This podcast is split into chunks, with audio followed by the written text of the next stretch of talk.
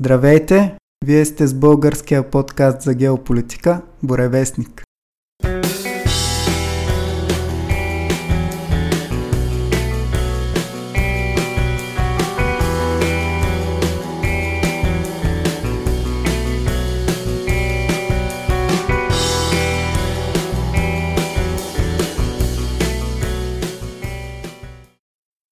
Днес ни гостува отново Митко, който направихме много добър брой за османския фалит и как той е свързан с българското освобождение. Ако не сте го слушали все още, го препоръчвам, много интересен и ще научите доста неща, доста силно свързани с българската история и с решителния момент в нея, годините точно преди освобождението които не се учат в училище, поне не и в такива подробности, каквито той ги разказа. И днес той е отново с нас и отново ще говорим на една изключително занимателна тема, която е много важна и в геополитически план, а не само в исторически, във връзка с това как държавите се развиват и как изведнъж някакви развития тласкат едните нагоре, а другите надолу и съответно оттам разликата тръгва да става все по-голяма с течение на годините. Здравей, Митко! Здравей, Владо! Здравей, Дани! Здрасти! Радвам се, че ще гостувам отново. Мисля, че темата ще бъде доста обхватна. Ще се опитаме да покрием хиляда години история в час и половина. Но се надявам, че ще бъде интересно на хората, които се интересуват от економическо развитие в исторически план. Звучи чудесно. И преди да преминем към темата, все пак имаше в началото на април избори в нашата родина, които доведоха до едни малко неочаквани резултати. Видяхме доста голям скок за така наречените партии на протеста, на които много хора възложиха надежди и които след вече свикването на новото народно събрание не знам доколко започнаха да се оправдават или обратното. Хора останаха разочаровани. Дани Митко, какво ще кажете за новия доста шарен български парламент? За мен беше изключителна изненада. Аз Слави Трифонов ми беше изключително изненадващ като, като резултат. Очаквах по-скоро силен резултат от други по-малки партии, но от Слави не го очаквах това нещо, което си има и своите добри и лоши страни. Той е интересен човек, със сигурност има добри намерения, но друг е въпросът дали има капацитета да ги осъществи. Да, доста важен въпрос. Дани? Да, аз съм съгласен с Митко. Наистина изненада беше това, което се случи. До някъде да, до някъде може би не. Много една точка за да има такъв народ, това, което постигат. Но все пак, това, което се видя е, че нито една пронационалистически настроена партия не влезе, понеже се разцепиха. Да. И това, което според мен също е фактор е, до, че до някъде поне хората си мислят, че е така, но част от патриотичния вод може би отиде именно при Слави. Абсолютно. И ако някой се пак се пита защо някои други партии с национални ценности не влязаха, може би именно това е причината. Да, със сигурност това беше фактор. Все пак Особено, както видяхме Слави с много силен резултат в чужбина, той е изключително лесен за обяснение. Много хора останаха изненадани, но те просто не следят дейността на Трифонов, особено извън рамките на България. Много често той ходи в чужбина, в Лондон, в Чикаго, където има големи български общности, изнася концерти с многохилядна публика – удря по носталгичната, по родолюбивата струна на тия българи, които живеят в чужбина с някаква цел, обикновено да изкарат пари, често много от тях пращат на роднини тук, но несъмнено България много им липсва. И когато Слави Трифонов отиде и ми спее патриотични песни, възрожденски песни, за тях това е изключително емоционално въздействащо и не случайно гледахме в Лондон и в други, и в Германия имаше кадри, огромни опашки, да не кажа километрични, но близо. Хора чакат чинно да си пуснат бюлетината за Слави Трифонов. Еми, Да, кажи. ми нещо, браво, браво, водиш и кампания, постигна това, което иска, да видим сега дали има капацитет, дали има кадрите да го постигне. Аз лично се радвам за неговия успех, има доста добри идеи, но притеснявам се дали има екипа, който да ги осъществи, защото каквото и да си говорим, както БСП, така и ГЕРБ, те са нали вече установени партии, те са част от мейнстрима, имат кадри, имат а, връзки с обществеността. Да. Доколкото не мога да кажа също за Слави. Но това пък е демокрацията, в смисъл. Да. Той може да изгради кадри, може да открадне кадри, Да. което няма да е лошо. Но отново казвам, идеите са прекрасни, нали, осъществяването им е вече съвсем друг въпрос. Да, аз честно казано не знам доколко той ще отвърне на тези очаквания, които е създал в своите избиратели. Защото да, ходи пее възрожденски песни, играе го голям родолюбец, но доколко политика Слави Трифонов се покрива с този образ на певеца Слави Трифонов, не съм много уверен. Спомням си малко след като обяви партията си, във Фейсбук започнаха да се създават групи, официални, неофициални. Спомням си, че в една от официалните някой беше пуснал анкета, нали, колко хора подкрепят България да е в НАТО и в Евросъюза и беше се стигнало до някакви резултати, които доста бяха изненадали Трифонов. Тоест излиза, че докато той е верен евроатлантик, поне такива са официалните позиции на, и на партията му и лично негови, които е заявявал. Избирателите му имат доста различен поглед върху тези неща и съответно, несъмнено, може би имат и някакви други очаквания. Едва ли някой очаква да ни изкара от Евросъюза и НАТО, но според мен много хора са гласували за него именно с надеждата, че ще видят малко повече независимост спрямо тези съюзи, в които членуваме, в сравнение с досегашното управление на ГЕРБ. Владо, относно това е много интересна тема отвори. Тема за един много голям разговор. Да. Но с две думи, ако влезнеш във Фейсбук, има две групи. Едната е... Аз съм и в двете, затова знам. Едната е искаме да напуснем НАТО и ЕС. Другата е срещу руската агресия, Аха. срещу а, евроатлантизма. Да, извинявай, че те прекъсвам. Не знам дали това е някаква наша национална черта, но според мен го има и насякъде по света. Хората много обичат или едната крайност, или другата. Тоест, или сме верни евроатлантици, ако не си, о, ти си русофил, ти си путинист, не знам си какво е обратното съответно, което на мен ми се вижда доста абсурдно. Не знам дали е някакво натрупване от годините на социализма, когато е било ясно, че сме съветски сателит и нямаме независима външна политика, но хората гледат да се настанят в някои отбори, общо взето друг да кара каруцата, а ние само да се возим и да го играят гиткаджи, което на мен никак не ми харесва. Трябва да мислим през призмата на нашия национален интерес, но Аз имам хипотеза за това. България след първата, пък още повече след втората световна война е поставена в международна изолация. А, след втората не, всъщност след втората ни спасява това, че сме със Съветския съюз, което ни дава, нали, помагат ни да влезнем в ООН, помагат ни да се утвърдим във външно-политически план. Но след Първата световна война България е била отритната от всякъде. да. А, да не говорим след Балканските войни.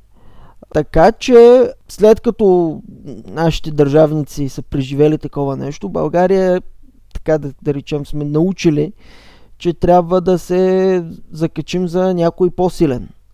И това не е лишено от логика, поглеждайки да къде сме на картата, поглеждайки какви съседи имаме, поглеждайки нашата история. А, въпросът е, че това често става за сметка на наши национални интереси. Да. Та, относно това, което ти казах, двете групи. Едната група има примерно нещо типа на 20 000 члена, нали, мога в момента не ми е не е пред мен да ти кажа точно. Няма Може значение. Да хората. Горе-долу. Другата, другата, която е нали, антируската, има 3000 члена, да речем. Мгм.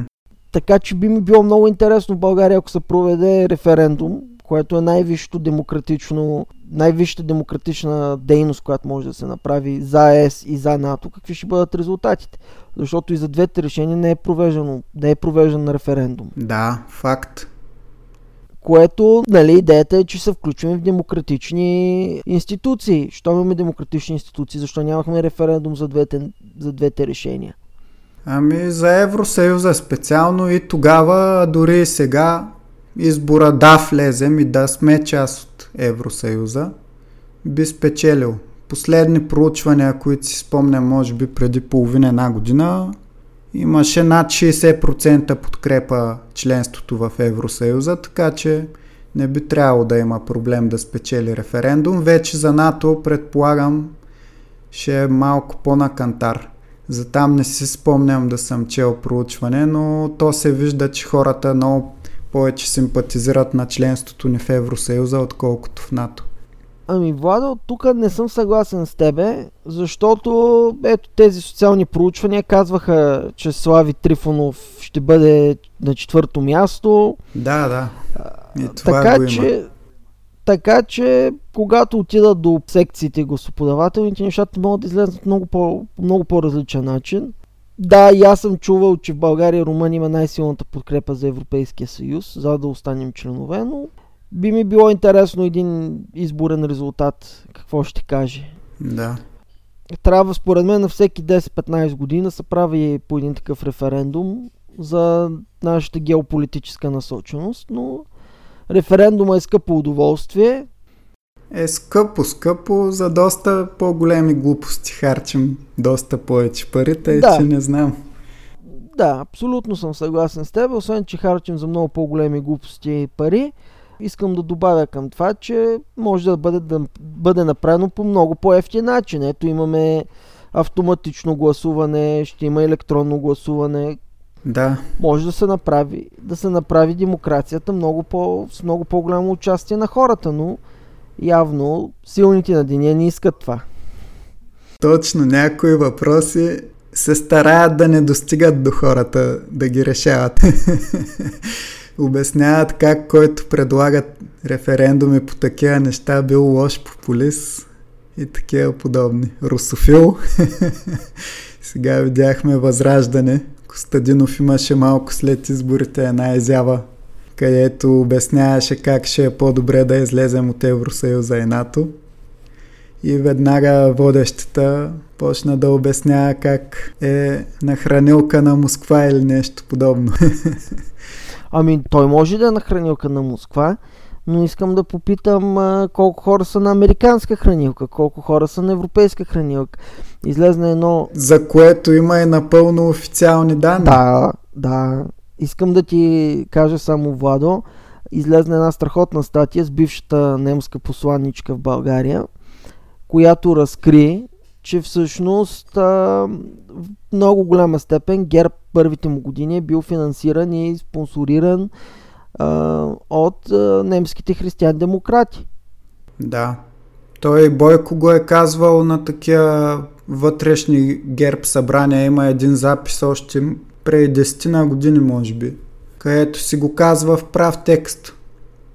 И нали, хора, които са противници на герб, го пускат по социалните медии и обясняват, вижте, тя ги издържа чужда държава, това е противоконституционно, не знам си какво, но няма, очевидно няма кой да заведе дело или нещо подобно Ми... по този въпрос.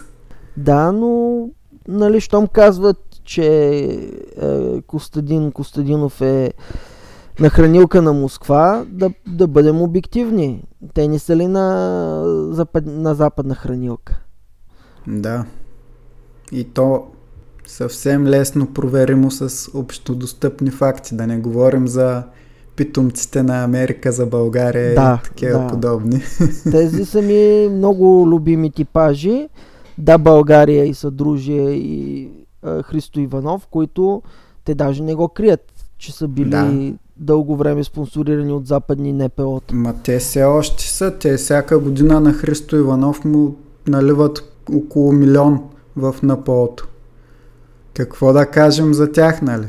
Но сега, понеже сме в НАТО, когато някой получава пари от правилното място, няма проблем. Но ако някой дори има слухове, защото аз далеч не съм убеден, че Възраждане имат кой знае колко средства. И аз, Нито и аз са имали. Мисля това. Аз гледах а, във Фейсбук има пуб- публично достъпно за политически партии колко пари дават за реклама по политически теми. Значи седмицата преди изборите бяха похарчили близо 200 000 лева да България, т.е. към 100, даже над 100.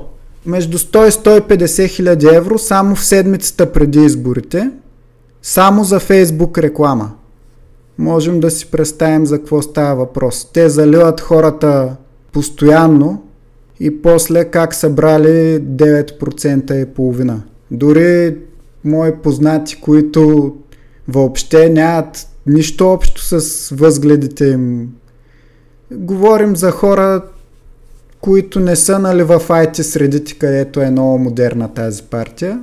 А, обикновени хора, които са си с нормални народни възгледи, обаче като ги залива Фейсбук по цял ден и по телевизията, те гостуваха сигурно по- три пъти на ден в различните телевизии преди изборите и обещават някакви уж хубави неща и хората не знаят просто какво представлява тая партия, кой я спонсорира, какви абсолютно противоречащи на българския мироглед ценности искат да наложат, ако им се отвори възможност. Да не ги, да не задълбаваме сега, говорили сме и преди за, по този Да. въпрос.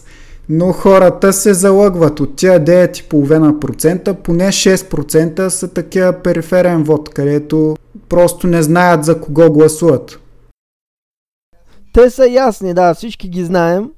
Да. То, то е обществена тайна каква е тяхната идеология. За който з- задълбава, за съжаление, вижда се, че много хора гласуват на емоция. Или кой последно ги е облъчил. Той не е случайно и Трифонов направи в петъка голям концерт.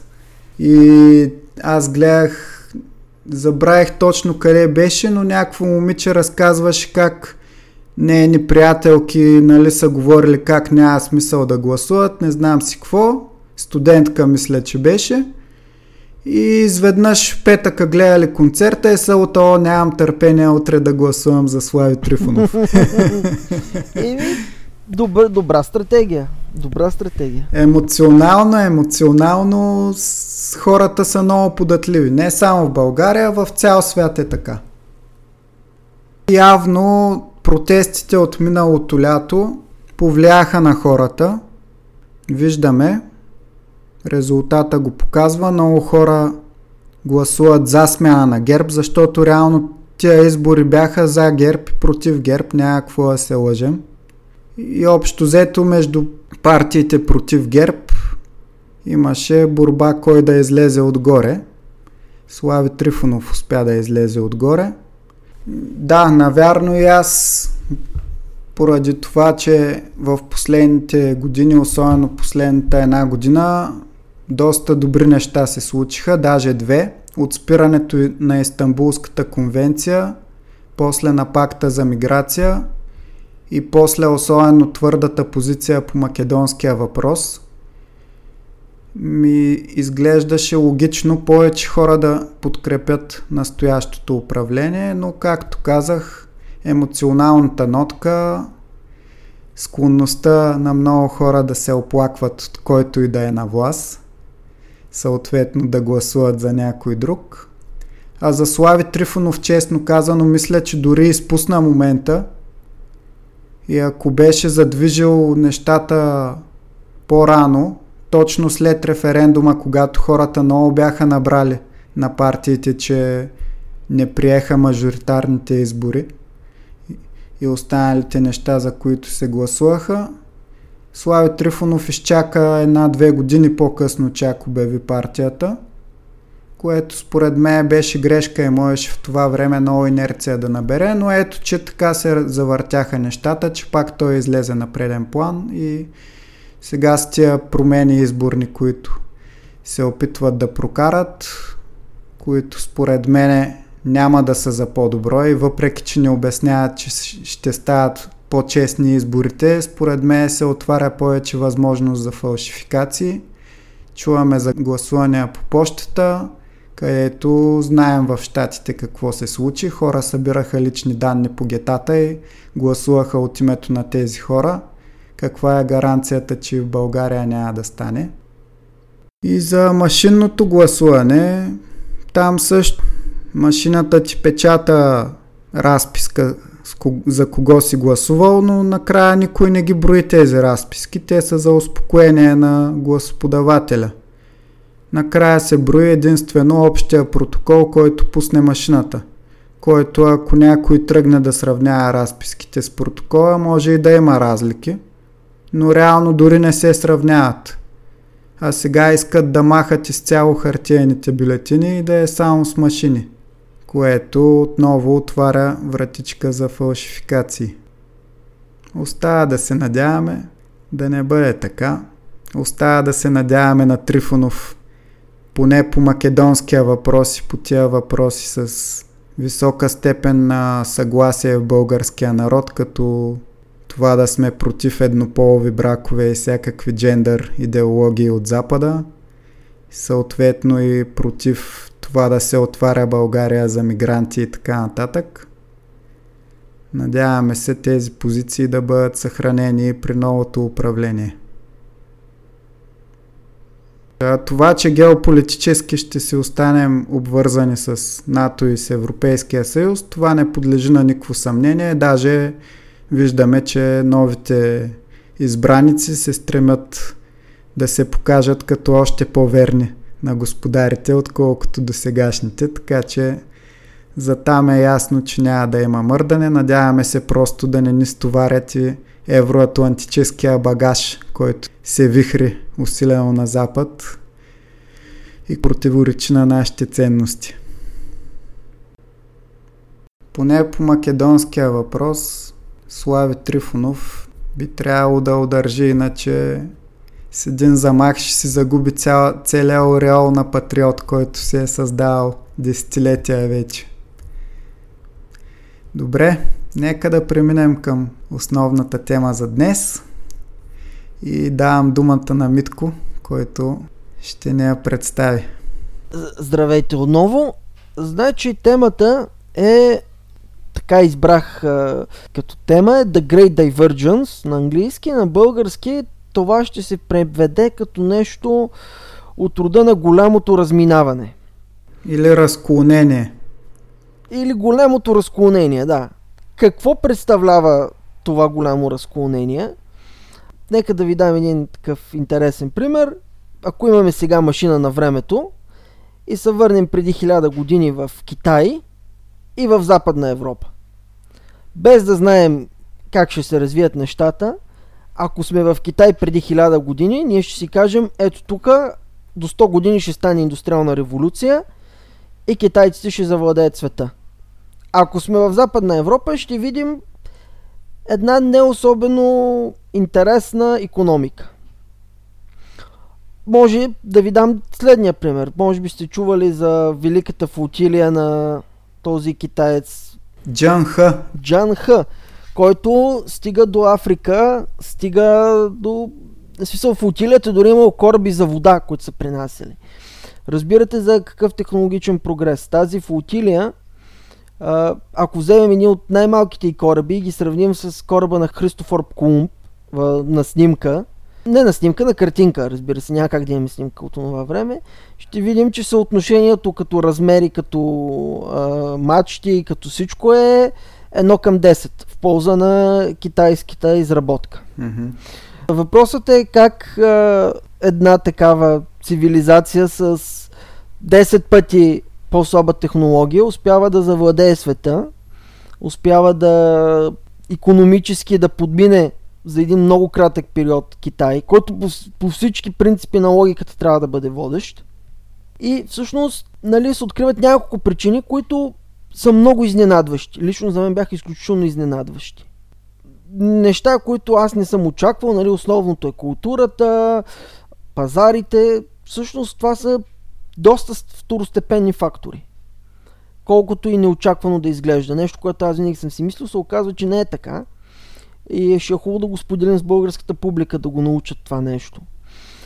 Ще започна от земеделието, тъй като в, дори до преди 100 години това е било 70% от всяка една економика. Китай, знаем, разчита главно на ориз, по-малко на просо в Северен Китай.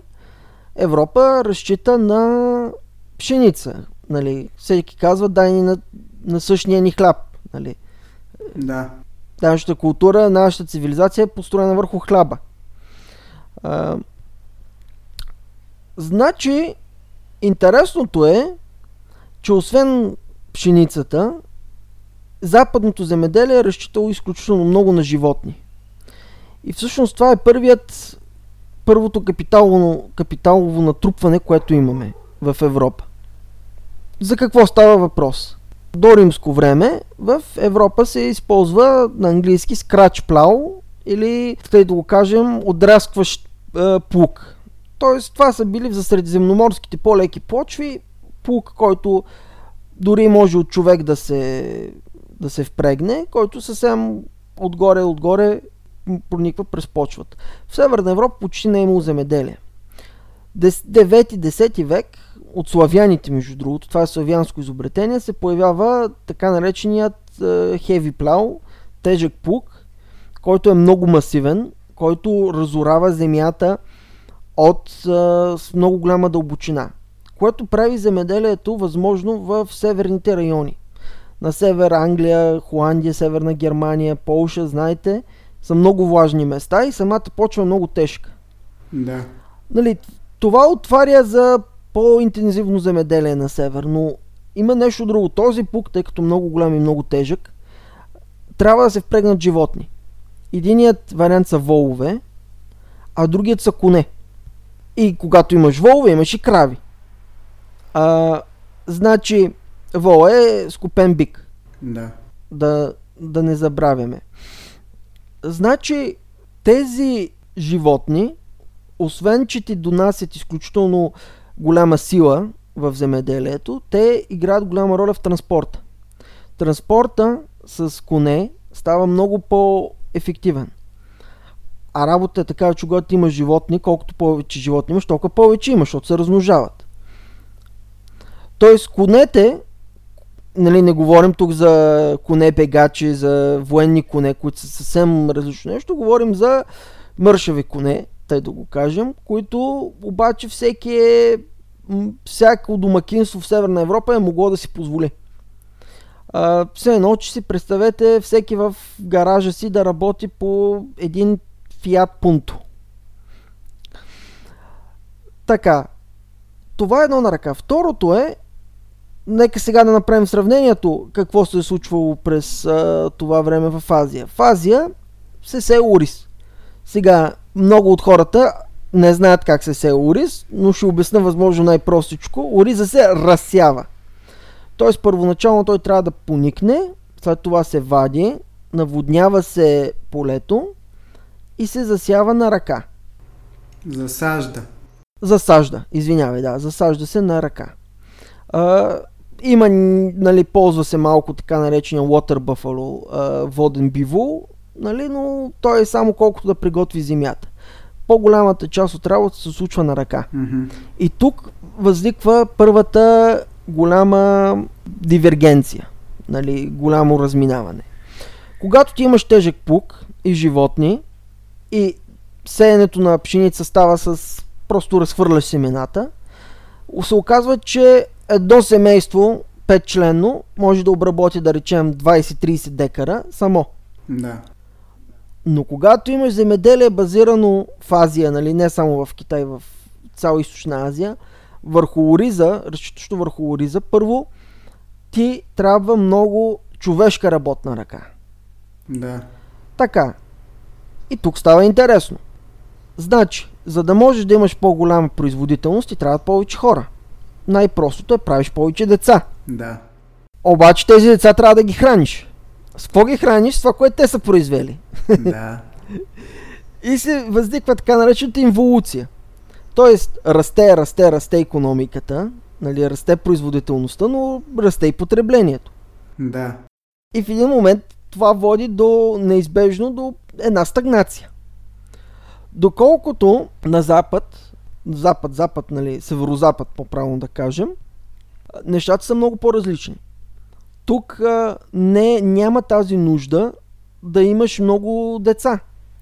Аз бях потресен, като гледах а, изследвания върху архиви в Северна, в Северна Европа, относно ръждаемостта и браковете. Хората са правили много късни бракове.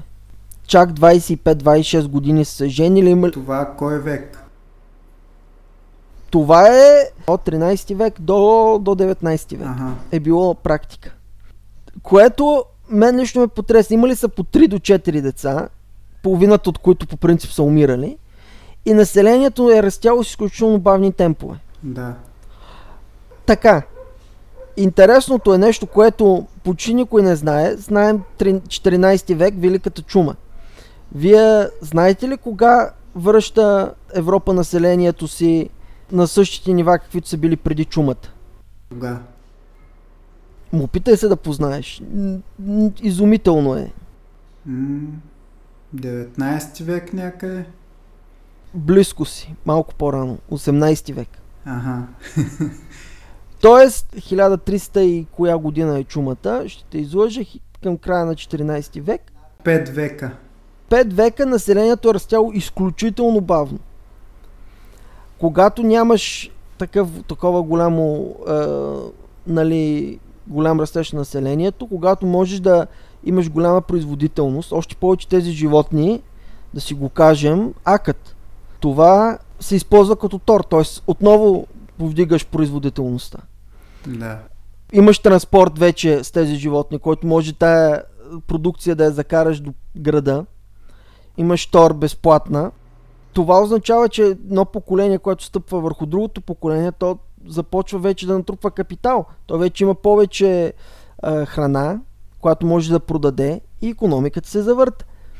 Докато в Азия нещата не стоят по този начин. Нямаш животни, трябва да имаш много деца, което да, ти качва производителността, но в същия момент а, ти качва и потреблението. Да. И това е едно на ръка. Второто е, че в азиатските държави, в конфуциалската култура са се предпочитали а, мъже пред жени. И до ден днешен е така, знаете, в Индия и в Китай Да, да, да. прави всичко възможно да имаш мъжки наследник. Което води до така нареченият инфантицид, убийство на деца. Тоест, ако се роди момиче, примерно, в семейството ги убиват. И това е било практика в Китай, в други азиатски държави, до, до много скоро. И съответно секс рейшото, т.е. съотношението мъже-жени е в голяма полза към жените. Това води до много мъже, които стават ергени. Да.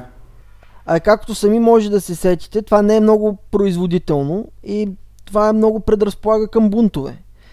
Нали, когато човек има Да. семейство, когато човек Точно, има точно. семейство, нали, мисли по един начин. Когато няма семейство, мисли по съвсем друг начин. Да. Така, това са двете, двете неща. Другото е, ако погледнем 10 век Китай, ки- има печатна преса, има хартия, разработили са друг вид тор, Да. от бобни растения се е произвеждала, бобна паста. Но най-интересното е, че те са имали изключително техно... високо технологическо развитие. Защо? защото Китай по население е бил три пъти или четири пъти повече от Европа, една централизирана държава, централизирана администрация. Знаете, тогава научният метод все още не е бил открит, т.е. как стават технологичните открития? По случайност.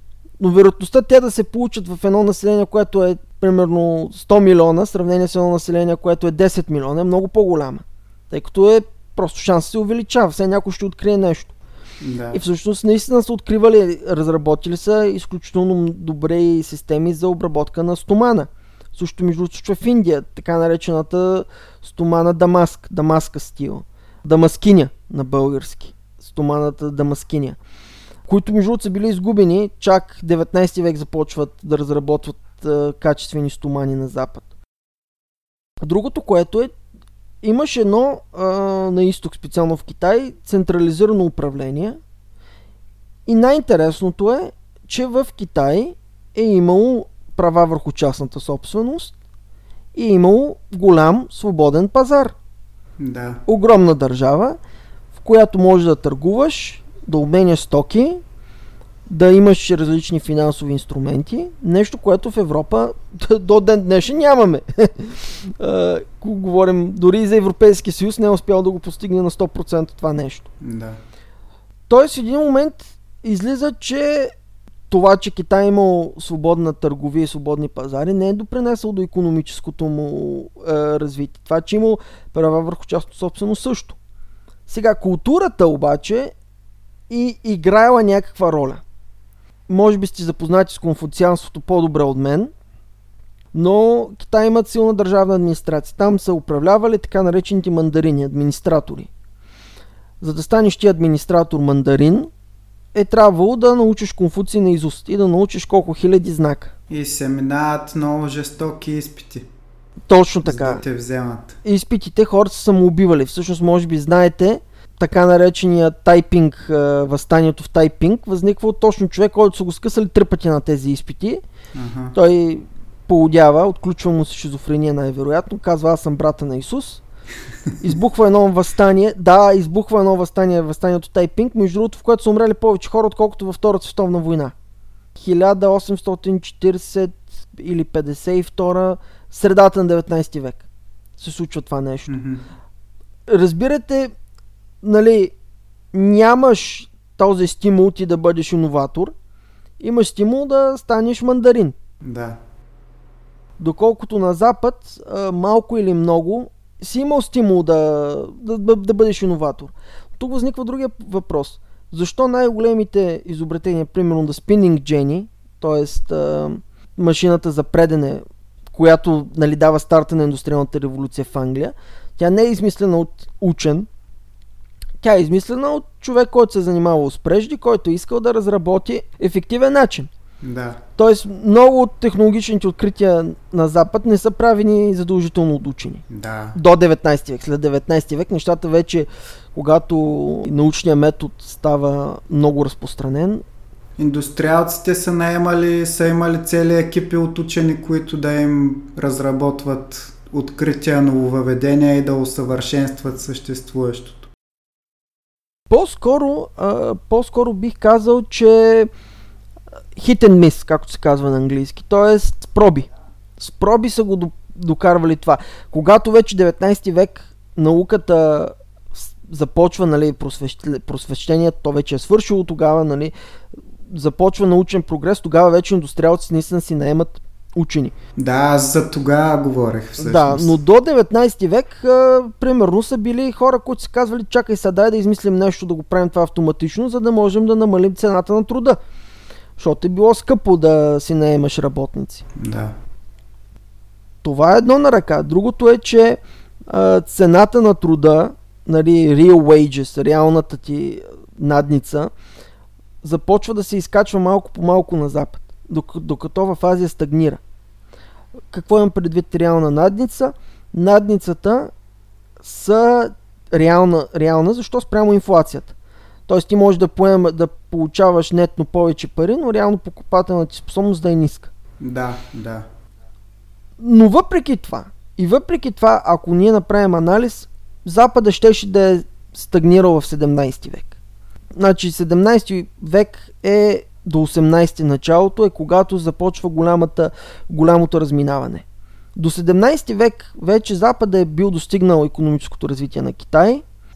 До началото на индустриалната революция в Европа вече са се изравнили. Явно е, че пазарите не играят роля. Нали, някои хора казват, като Макс Вебер, нали, който казва, ами, вижте протестантската етика. Да, да, да, да. протестантската етика със сигурност наистина тя дава така стимули да се натрупват пари, да се инвестират. Ма той до ден днешен това е едва ли не основната теза на западняците.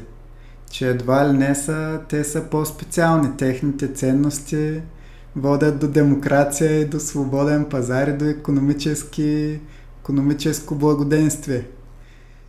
Знаеш ли, Владо, това е исторически факт, така нареченото на френски лезе-фер, да. свободна търговия.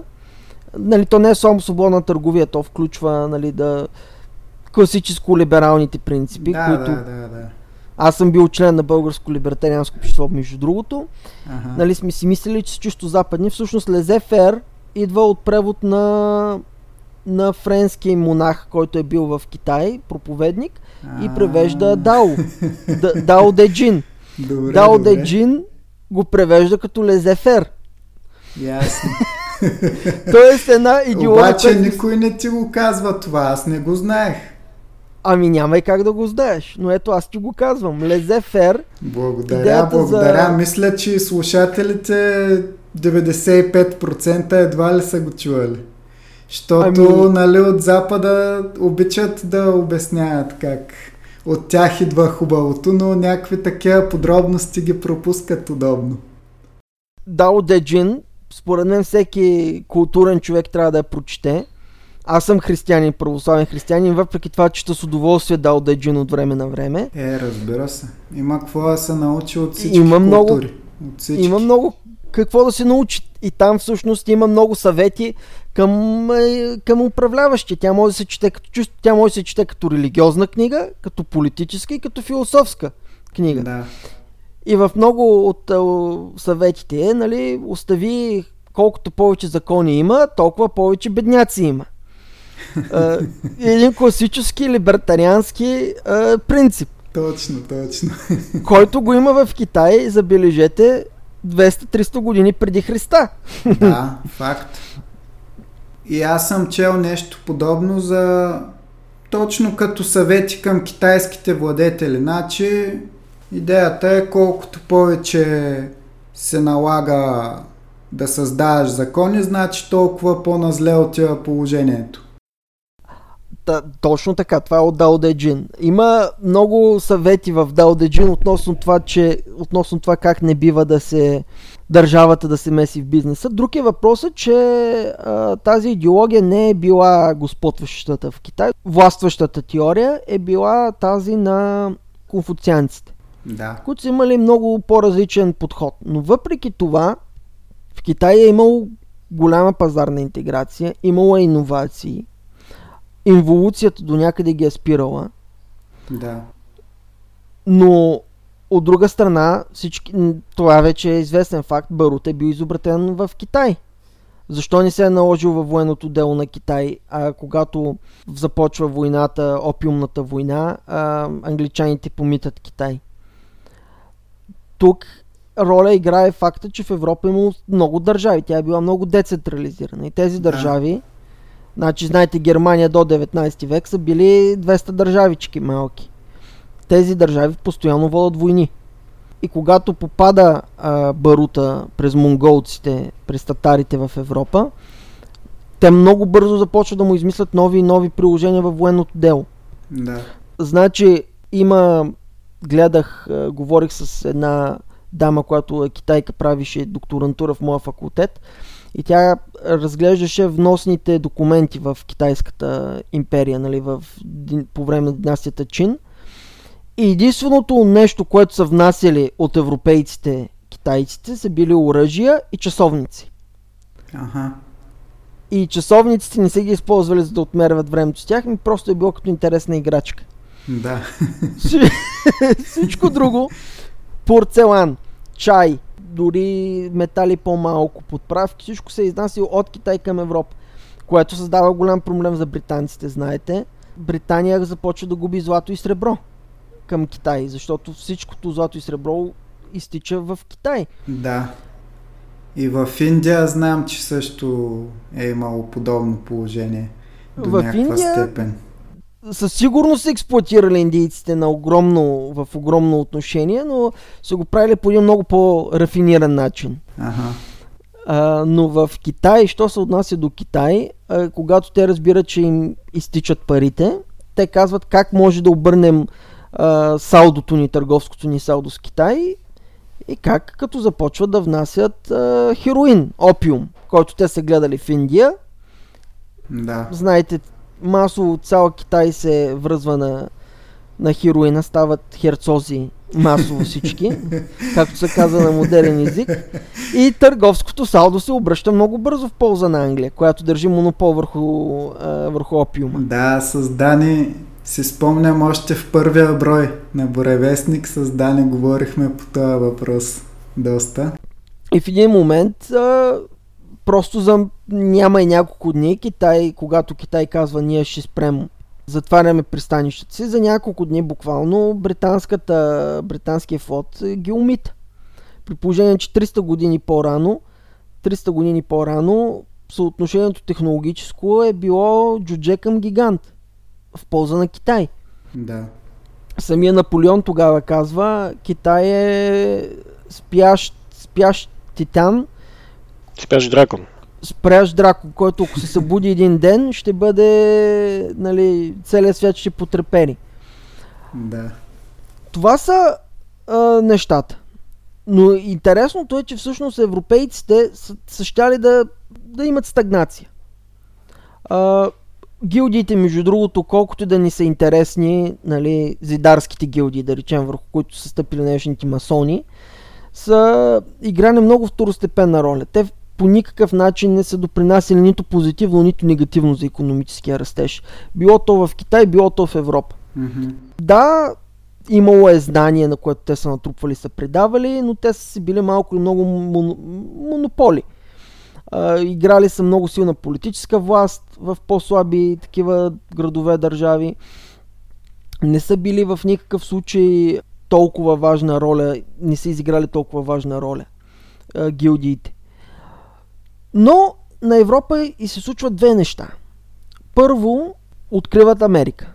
Да. И всички знаем, в Америка се обезлюдява много бързо, не само заради това, че европейци са избивали местното население, но и също така заради болести, които носят, може би в много по-голяма степен.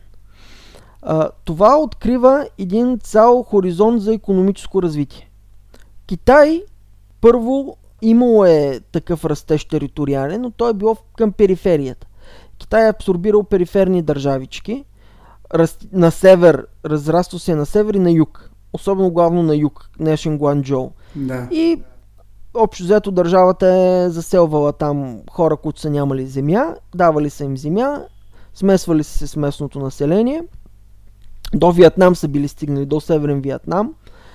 И да, имало е няколко нови иновации, така наречени рис чампа, така нареченият нов е, тор, който се прави от бобна паста, но, но до там. Доколкото в един момент на европейците се появява цял един континент, от който първо те внасят а, много, много нови храни, които, примерно картофите, които променят играта. Те са геймчейнджер за европейското да. развитие. Царевицата също. Второто е, това на мен ми беше много интересно, не можех да го повярвам, нали, всички си мислят, че европейци станали богати заради робовладелството. Да, някои хора са станали много богати заради робовладелството. Нали, хващаш хора от Африка, вкарваш ги в Карибите или в южните части на днешните Съединени щати, караш ги да работят огромни, на огромни плантации, да произвеждат памук, тютюн и кафе и захар. Mm-hmm тези хора не са станали много богати. Но тези хора не могат да направят индустриална революция. Те са били го, с извинение, прости хора. В смисъл, да държиш а, 10 000 души като роби, не се изисква особено научно мислене за това нещо.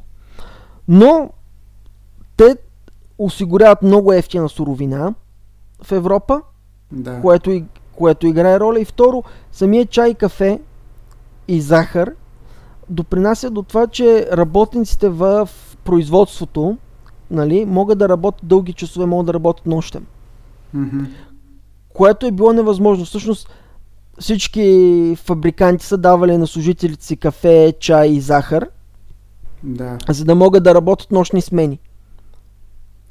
Всъщност и това, че са били доста достъпни, заради експлоатация, нека да си го кажем, Да. а, допринася до това, до този економически подем.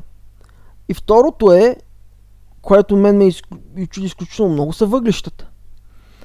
Китай в днешно време добива въглища, но в ранните години, когато са се добивали въглища, добиването е само по себе си е трудноемко. В смисъл, дори в днешно време ти трябват машини за да добиеш въглища. Трябва да копаеш надълбоко. Англия обаче е била благословена това отношение. Просто където и да е копнел човек, дето се казва, са, се, са излизали въглища. Да. Парният двигател, принципа на парния двигател е бил познат още от древността. Но никой не се е сетил, че той може да бъде имплементиран. Защото е много е, енергоемък. Когато англичаните в един момент разбират, че лежат под въглища, които малко да копнат и излиза, излиза тонове, им дава възможността да обработват парния, да работят с парния двигател и да работят нали, с парни машини Да. това е същото и с стоманата. Нали, когато имаш въглища, много по-лесно е да обработваш стомана.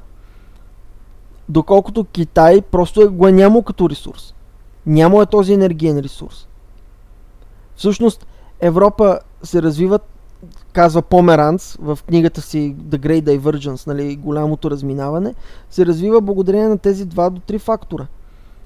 Ефтини суровини, силни оръжия, до голяма степен, и ефтина енергия.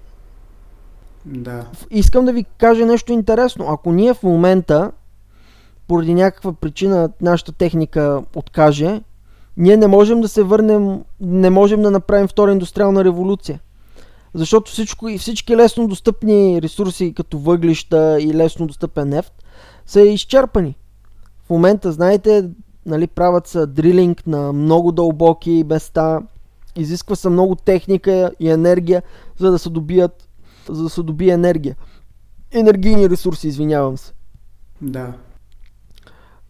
Тоест, ако в един момент се събудим и нямаме компютри и машините ни откажат, ние се връщаме в прединдустриалната епоха.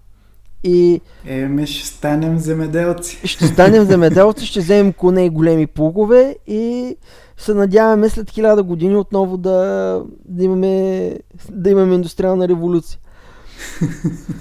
Това са два от основните фактори. Тук искам да, да се върна към нашия казус. Има голямата дивергенция, нали, голямата, голямото разминаване, което е между Азия и Китай, а между Азия и Европа. Главно Китай, в по-малка част а, Япония. Имаме и малката, малкото разминаване, което се случва между тук Балканите, Близки изток, Източна Европа, които са били интелектуално и економически много по-напреднали от Запада до 12-13 век. Факт. които обаче остават назад. Тази, тази част не е толкова добре проучена. Всички в момента заради Китай, тъй като в момента Китай се е превърнал в, може би, ще подмине щати като голям играч, всички се интересуват от голямата дивергенция, по-специално от Китай. Да. А, не се интересуват толкова от малката дивергенция. Тук се надявам аз, ако, нали, дай Боже, всичко е наред, да мога да работя по този въпрос сериозно в академична среда. Дай Боже. И въпреки това, искам да ви кажа, че нали, до тук ви казах за машините, за животните, нали, машини, машини, плугове и мутики, но това е капитал. Нали. До тук разбираме, че на запад имаш силно капиталово замеделие, на изток нямаш такова. И аз трябваше да работя по този въпрос и започнах да чета, има доста голяма енциклопедия, създадена още в 20 век относно всички технологични открития на Китай и попаднах на нещо, което ме потреса. Между това е единствената ми така висока, много висока оценка, която имам от университета върху този проект, който работих, е, че всъщност Китай, може би в днешен Сичуан, знаете къде е Сичуан, той е в планините, в Южен Китай, той не е бил земеделски район. 200 години преди Христа плюс-минус, разработват една такава водна система, отново базирана на даоизма, между другото. Той е било като даоистко светилище, знаете, в даоизма водата играе голяма роля, наречена Джинг Джонг Джуан. Нещо, да, нещо такова е. Успяват реката, която минава при Сичуан, да я, да я примесват по такъв начин, че лятото, когато има недоимък на вода, минава и течението на реката за, преминава през цялата Сичуанска низина, а зимата и пролета, когато има много вода, намаля много повече отока. Тоест, цялата сичуанска равнина, която е била неплодородна, те я превръщат в райска градина. Тази система, искам да ви кажа, тук Сичуан, нали? Ние си мислим, о, Сичуан, Сичуан, какво толкова? Сичуанската низина, която и до ден днешно става хранилка, нали, хлебница на Китай е а, в колкото цяла България. в смисъл, разбирате за какви размери става въпрос от едно изобретение, да. този дам, този язовир. Язовир. Трудно. Ами то даже не е язовир. А, не мога да ти го обясня, тъй като не съм хидроинженер. Хидроинженерите, в мисъл съм чел пейпери, нали, аз като економически историк чета относно това изобретение от гледна точка на економическият му ефект, но всъщност хора, които са хидроинженери, работят върху този проект да го изучават, го учат в училищата. Нещо направено преди 2400 години. Да. Което напоява земя на територията на България. И тук аз задавам екзистенциалния въпрос. Това не е ли капиталово, капиталово начинание? Да. Тоест, ние си мислим, че Китай и Азия не са били предразположени към капиталови, към капиталови а, натрупвания, към нали, капитално интензивни методи, но явно се оказва, че нещата не са стояли по този начин. Оказва се, че една система, интересното е, че тя е била, тя не е била пипана, не е била по никакъв начин модифицирана до времето на Мао. Ага. И сега е направена още повече. Всъщност там има, може да пуснеш снимки после на, на самото видео. То е направено като туристическа атракция и изключително интересно. Аз, ако ида в Китай, това не, място трябва да го видя. Да. Но 2000 години по-късно, нали, модификации от последните 50 години, продължава да дава резултат. Да. Китай, освен това е разработил много кан- канализационни системи. Цялата държавна администрация работи върху канализации. Тоест, ние колкото да си мислим, о, ето вижте, Запад още по-рано е имал капиталови натрупвания, оказва се, че не е толкова просто. Оказва се, че Запада е спечелил от географската лотария. Просто. Спечелил от географската лотария, от това, че имал много лесен достъп до Америка. Имал е много, дето се казва, под носа им са лежали много ресурси. И това, че нали, вече се ориентирала търговията през море, която я прави много по-ефтина. И това е променило играта. Това е големия гейм чейндж. Не е технологията. Не е културата. Или дори да е играла роля културата, е играла в по-малка степен. Да. Не са гилдиите. Не са м- дори популацията като натрупване на, на хора, нали, тези малтузиански, малтузиански Напрежение. натиск, напрежение, малтузианско напрежение, дори то не е играло роля. Нали, ние си мислим малтузианско напрежение, хората, щом имат храна и вода, ще правят по 100 деца. Оказва, че не е било така. И на изток и на запад са си регулирали много ръждаемостта. Имало е си демографска политика, ако можем така да я наречем. Да. А, оказва се, че в почти 90% роля е изиграл е, откриването на Америка, експлоатацията на ресурси и най-вече това, че са имали лесно достъпни енергийни източници. И тук възниква България. Не знам дали слушате нашите политици, често говорят за енергийна независимост. Да. Защо е толкова важна тази енергийна независимост? Винаги ми е било интересно. Защото България от тази гледна точка ние имаме много малко въглища. Имаме лигнитни, имаме и малко черни въглища в Бобов дол. Вече нали, иска да ни забрана да ползваме въглища за екологични причини. Нали, окей. И... Да не задълбаваме по тази тема, че... Така, първото голямо решение на тези енергийни въпроси в България се правят в първите години на социализма, когато се създават много водни, водни централи. България е богата от тази гледна точка. Има планини, има и вода в тия планини. Да. Втората голяма стъпка е, че всички знаем нали, шеговито за това как Тодор Живков е омайвал е, Брежнев и Хрущов преди това, да ни дават е, петрол без пари. Да. И въглища също от Донбас. И накрая се е създала ядрена централа. Да. Тоест, в този период 45-та година, 89-та година се е водила много ясна политика относно енергийната независимост на България. И много, а, как да кажа, разумна и много, дори не бих казал политически опетнена. Нали, не е идеологически мотивирана тази политика, извинявам да, се. Да. Това е, да, много рационална политика. Ние нямаме енергийни източници, които могат да ни помогнат на економиката ни, дете се казва да се завърти. И тогава България е била ориентирана към Съветски съюз, който ни е давал ефтина енергия. Били сме ориентирани към в близки отношения с Ирак и Либия, които са ни давали петрол също на много добри цени. Разработили сме АЕЦ, което е голямо постижение. Да. Франция, между другото, във Франция има над 60 АЕЦ. Франция изключително много разчита на, на, на, ядрена енергия. на ядрена енергетика, да.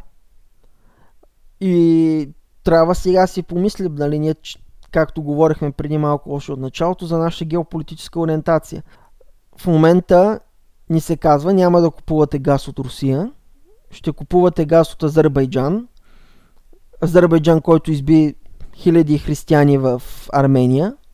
Да. На двойно по-големи цени. Ще купуват и от Саудитска Арабия, които също избиват, финансират джихадистски групи, които избиват хиляди християни. Нали, тази политика не е етична и ни не излиза и на сметка, защото ние плащаме по-високи да. цени. Абсолютно няма никаква рационална причина да го правим. Каква е причината? Ами Русия би имала голямо политическо влияние в България. Ами добре, Турция няма ли голямо политическо влияние в България? Това за руското влияние Ми, така за мен е толкова преувеличено, че няма на къде. Видяхме партия русофили имаха половин Аргументът е, ако, ако разчитаме на руски ресурси, Русия ще има голямо геополитическо влияние в България. Добре, а ако разчитаме на саудитски ресурси, Саудитска Арабия няма ли да има голямо политическо влияние в България? Кое е по-доброто, Саудитска Арабия или Русия? Е, Саудитска Арабия е партньор на нашите господари. А, добре, аз не мога да си Там е тънката разлика. Аз не мога да си обясна а, нали, сравнението Азербайджан и Турция да имат влияние в България. Нали, Бойко се целуваше с азерския премьер, защото ще мини тук а, Южен поток през нас. Не Южен поток, Турски поток, извинявам се. Аз предпочитам Русия да има влияние в България, отколкото държави като Турция и Азербайджан. Защото, както говорихме в миналия подкаст, те имат наистина териториални апетити към България. Азербайджан не, но Турция да. Абсолютно. Да. И Русия, не знам дали съм го казвал в прав текст в подкаста, но ето хубав момент да го кажа, че Русия е наша духовна дъщеря. Ние даваме културата на Русия и християнство. Ами, няма как да не се съгласа с теб, Владо. В смисъл, всеки разумен българин би казал, аз предпочитам руснаците, защото с тях говорим почти един и същи език и се молим на един и същи бог. За турците и арабите не мога да кажа същото. да. С тях не говорим един и същи език и не се молим на един и същи бог. И допълнение... Има го, извинявай, че Да. те прекъсвам, запомни си мисълта. Като говорихме преди това за национални интереси, разбира се, този въпрос винаги го има. Винаги има възможността по даден въпрос да сме с Турция, по-близко да е нашия национален интерес с турския спрямо руския. По някакъв отделен въпрос, по някакъв казус конкретен. Но цивилизационно и дългосрочно просто няма начин ние да имаме дългосрочно съвпадащ интерес с една, една чужда култура, чужда цивилизация, която не само, че няма общо с нашата, както е Китай, а дори е враждебно настроена към нашата и знаем векове наред сме им сърбали по парата.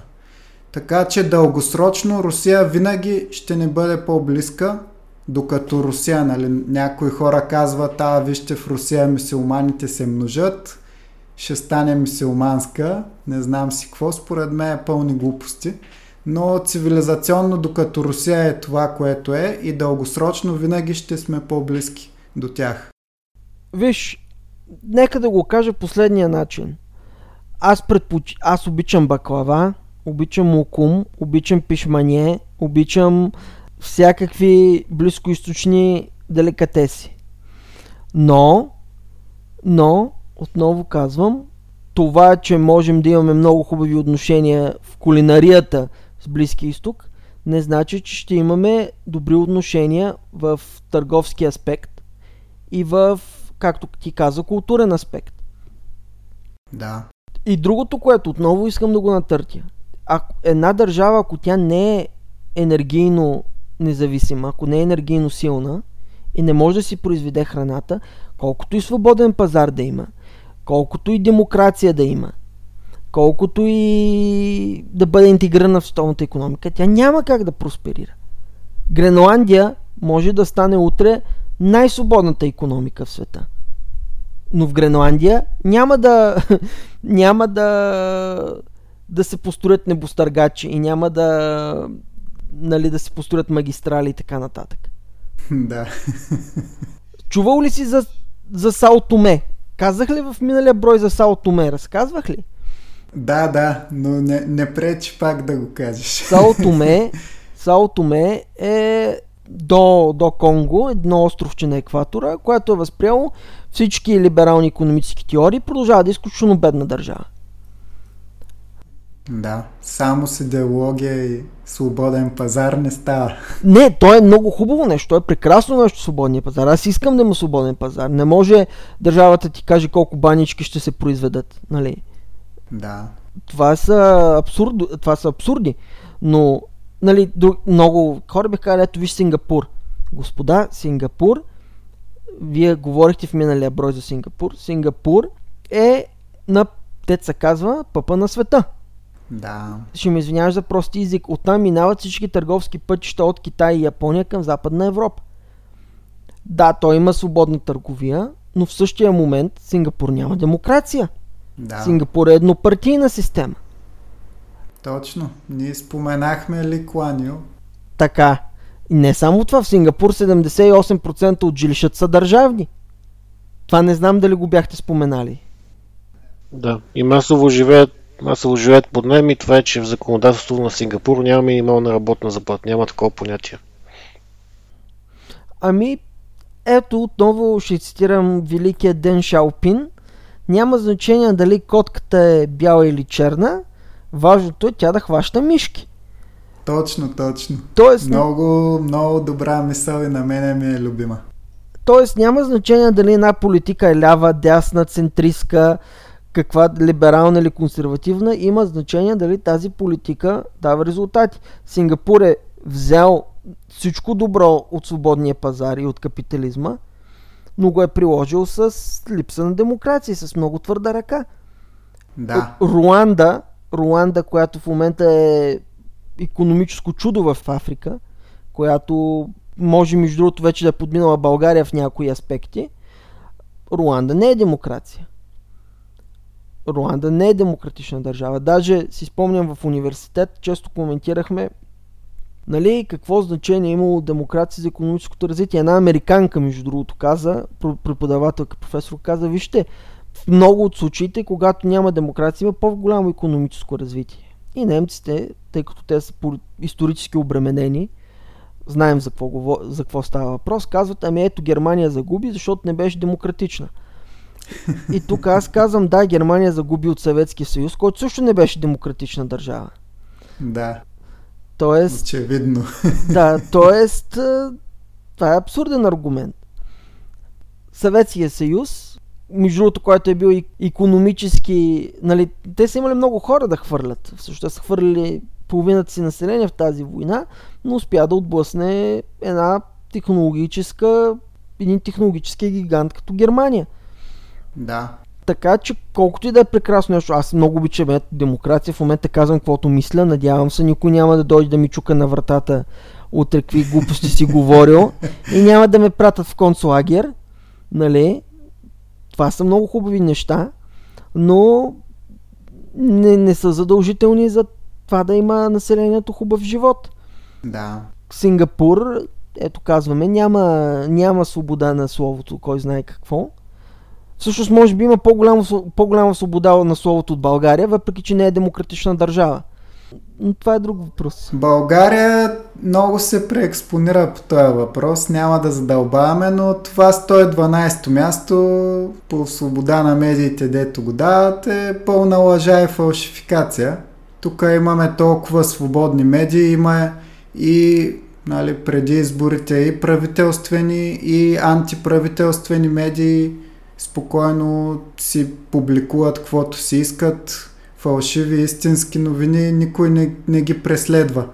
Абсурдни са тя твърдения Искам за да ти кажа, че имам приятели журналисти, няма да казвам кои и къде, които не са съгласни с този факт, които са били под много натиск. Понякога дори физически натиск. Аз съм сигурен, че има натиск от местни мутри и феодали, но от правителството както го изкарват, за мен няма натиск. Ако имаше най-малкото дневник, нямаше всеки ден да плюят по Борисов. Значи, да речем. Само ще кажа, че по този въпрос в Англия един доктор, който е отказал да признае смяна на пола, т.е. да нарича мъж жена, жена мъж и така нататък, беше изгонен от работа. В да. една от водещите държави по свобода на словото. Така че имаш право, че тези класации са малко, малко субективни. В Германия... То си излезе, извиняй, да. запомни си, че за Германия, да, струва се да се каже.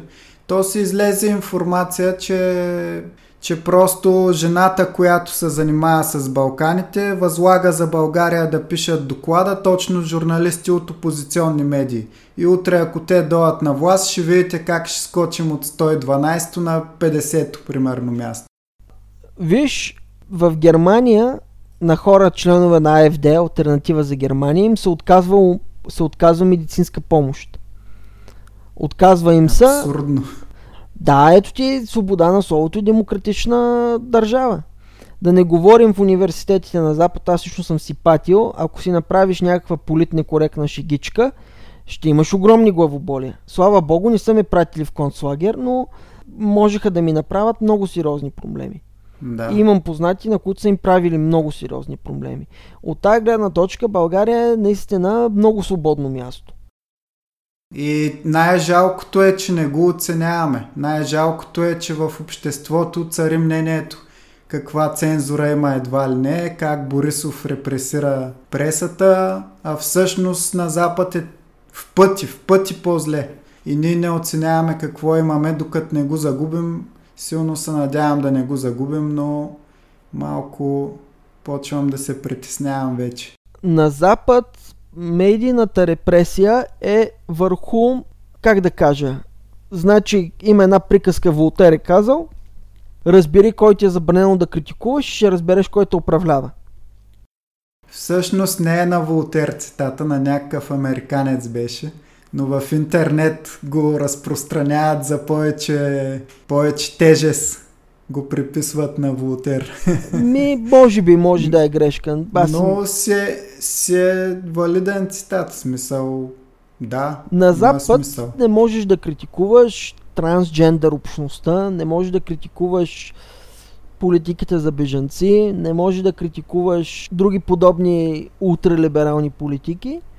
Което ако не ти казва, че джендерите са на власт, ти казва най-малкото, че тези неща са изключително удобни за тези, които са на власт. Затова не можеш да ги критикуваш. Ами, те са, както в Индия имало едно време браминската класа, нали, кастата на, на, на недосегаемите, нали, на брамините. В момента на Запад това са нали, джендери, геове и тем подобни. Фарита, може би знаеш за фаритата. Те също са репресирана общност в западния свят. Да поясним какво са фарита за повечето слушатели едва ли се досещат. Фаритата са група от хора, които се обличат като животни. Нали, фър е, ко, е козина, козиници, козинчета, не знам как на български би звучал, да, да, да. А, които се обличат като мечки, зайчета, кончета и се отдават на всякакви полови наслади в групи. И съответно те живеят альтернативен живот. През деня са хора, вечерно време са зайчета, котета и така нататък и се любят страстно. Нали, облечени в такива костюми. И те даже някои от тях се наричат транспишес, т.е. те не са, те са трансвидови, да. Тоест той е роден човек, Еми да, но след някоя година може да го видим и това вече вкарано в законодателство на Запад. Не бих се очудил изобщо. бях чел, не знам дали е фейк нюз, не знам дали е фалшива новина, но след нещата, които видях в Англия, съм склонен да повярвам, че е много възможно в една област в щата Орегон, ако не се лъжа, в щатите, тъй като тези хора се определят като кучета и котата и не знам още какво, име, знаете, в щатите е много поританско, не можеш да дефекираш или да уринираш на публични места, но на тях се е разрешило да дефекират и да уринират на публични места. Защото те са... Казваш си паспорта на Фари Да, да, показваш си и паспорта на няма Фари. проблем. Добре, давай. Да. Полицаят ти казва, козирува и вика, добре, приятен ден. не знам дали е фейк нюз, но не е изключено. Тъй като в, в Англия те предупреждават, слава богу, хора и ти казват сега, примерно, ако не знаеш дали е мъж или жена, му казваш Жи. Нали, X-H-E. А, защото иначе ще имаш големи проблеми, може да те даде под съд, че той вече е станал жена. Ама аз не мога да прецена мъж или жена е. Да. Той е лейди бой, нали, но аз знам ли, не мога да преценя от външния вид дали се определя като жена или като мъж. А фъритата вече, те, те, те може да разпознаеш дали някой е фъри. Много лесно. Също така, те си правят, а, си правят такива, както има гей паради, си има и фъри паради. Където някой, Не примерно, се съмнявам. и ми виждал съм, наблюдавал съм някои, които се определят като кончета, не като понита, и единия Ага. е, ги води на повод. И примерно води 3-4 по, понита на, на повод. И съответно това се случва в центъра на някой голям град и малки деца излизат да гледат някоя лелка как води трима чучовци, вързани, облечени като понита. Това е демокрация. Ужас. Имайте предвид в най-дивите времена на езическата Римска империя, където са се връщ, правили огромни извращения, гладиаторски борби и какви ли не още работи. Дори тогава се съмнявам, че е имало, че дори, дори те не са падали толкова ниско. Но, не знам, а, убеден съм вече, че всички фърита в България гласуват за Да България. Нали? Електората на Да България е ясен в този аспект да видим дали ще дали ще се размножат и тук. А, може би ако Христо Иванов стане премьер, министър, председател, може да направи закон за правата на фаритата. Не знам. Не знам. Е, обикновено тя неща постепенно. Значи ако им позволим да се разпиштолят, до 30-40 години може и да стане, но аз смятам да не им позволяваме. Еми аз мятам да не им позволяваме, но след този изборен резултат на Да България съм много убеден, че ако той стане министър, със сигурност в София ще си виждаме кученца, кончета, зайчета и така нататък. И всякакви други интересни индивиди. Еми, не знам. Интересно ми е дали, примерно, кои да и ги е ритна, примерно, ще се счита за animal abuse, за насилие над животни. Ими, да. Интересно е какво, какво законодателство, дали ще ги третират като хора или като животни, тъй като те се определят като животни. За щастие, никога няма да са водеща политическа сила, винаги ще трябва да са втора цигулка в най-добрия за тях случай. Тъй, че не смятам, че ще могат да наложат кой знае какви извращения. Колкото и, нали, казахме за периферния вод и как на хората чрез една лавина от реклами през Фейсбук, по телевизия и насякъде им се влияе емоционално. Повечето хора си ги знаят, що за стока се, как нямат нищо общо с България, как се подиграват всеки път на богоявление на мъжкото хоро и на носиите по абитюренските балове и какво ли не. Това са хора, които ненавиждат българина, българските ценности, православието, семейството. Дойче Веле беше излезнало с статия от отворено общество финансирано, ако не се лъжа, в която се обяснява, че български носи са били толкова цветни не заради друго, ами защото а, прикривали лошата хигиена на нашите прадеди, тъй като те не са се къпали и не са си парали дрехите, затова са си слагали цветни дрехи. ми... Добре. Да. Точно, точно пък една западняшка медия, където до 19 век не са се къпели изобщо. Извинявай. Ами, да, но това ти го обяснява, че няма какво да се гордеете с българските носи. Те са били е, носени заради ниската хигиена едно време. Ми, не, не знам, защо не, не кажат същата тази медия, ако напише за африканските носи, в, е, в германски вестник каже африканците са имали ниска хигиена, затова са носили такива дрехи. Или, именно, именно. Или арабите... Ние станахме точно, много си прав. Ние станахме за западняците, станахме новите негри и новите цигани. Да, но... Те вече с нас се подиграват, защото с цветнокожите вече не е политически коректно или с нехристияните. Което е абсурдно и са супер смешни и жалки. Да. И се опитват и на нас да ни наложат някакви глупости. Ние сме позволена жертва, тъй като точно, не сме точно. цветни, не сме мисиомани, будисти или каквито да е друго. И за нас, нас ние можем да бъдем репресирани. Но реално погледнато, ние, ние не колонизирахме половината свят, ние не избихме половината свят, ние сме се борили всички българи да живеем в една държава. Места... Ние самите сме били под робство. Самите ние сме били под робство и сме се борили да установим църква и сами сме си правили училища, между другото. Да. На Запад до преди 100, до преди не 100, до преди 50 години е било невъзможно да учи в нормално училище.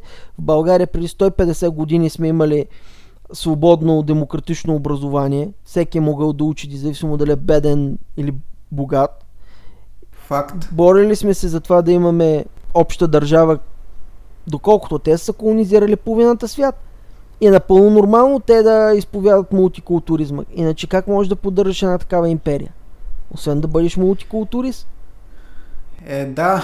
То сега е най-вече заради този комплекс на вина, който им насаждат.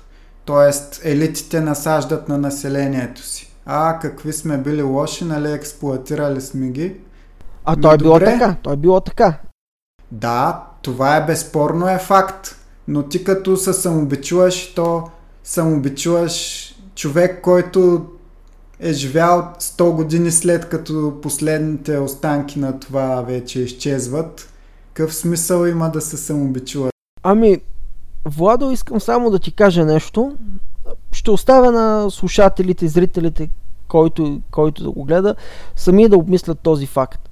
В България често се говори за Русия как в Русия има крепостно селячество, как руската държава, самодържавието е репресирало ниските слоеве, как е имало бедност в Русия, тирания нали, от царя. И затова, нали, ние не трябва да сме с Русия, трябва да сме с демократичния Запад.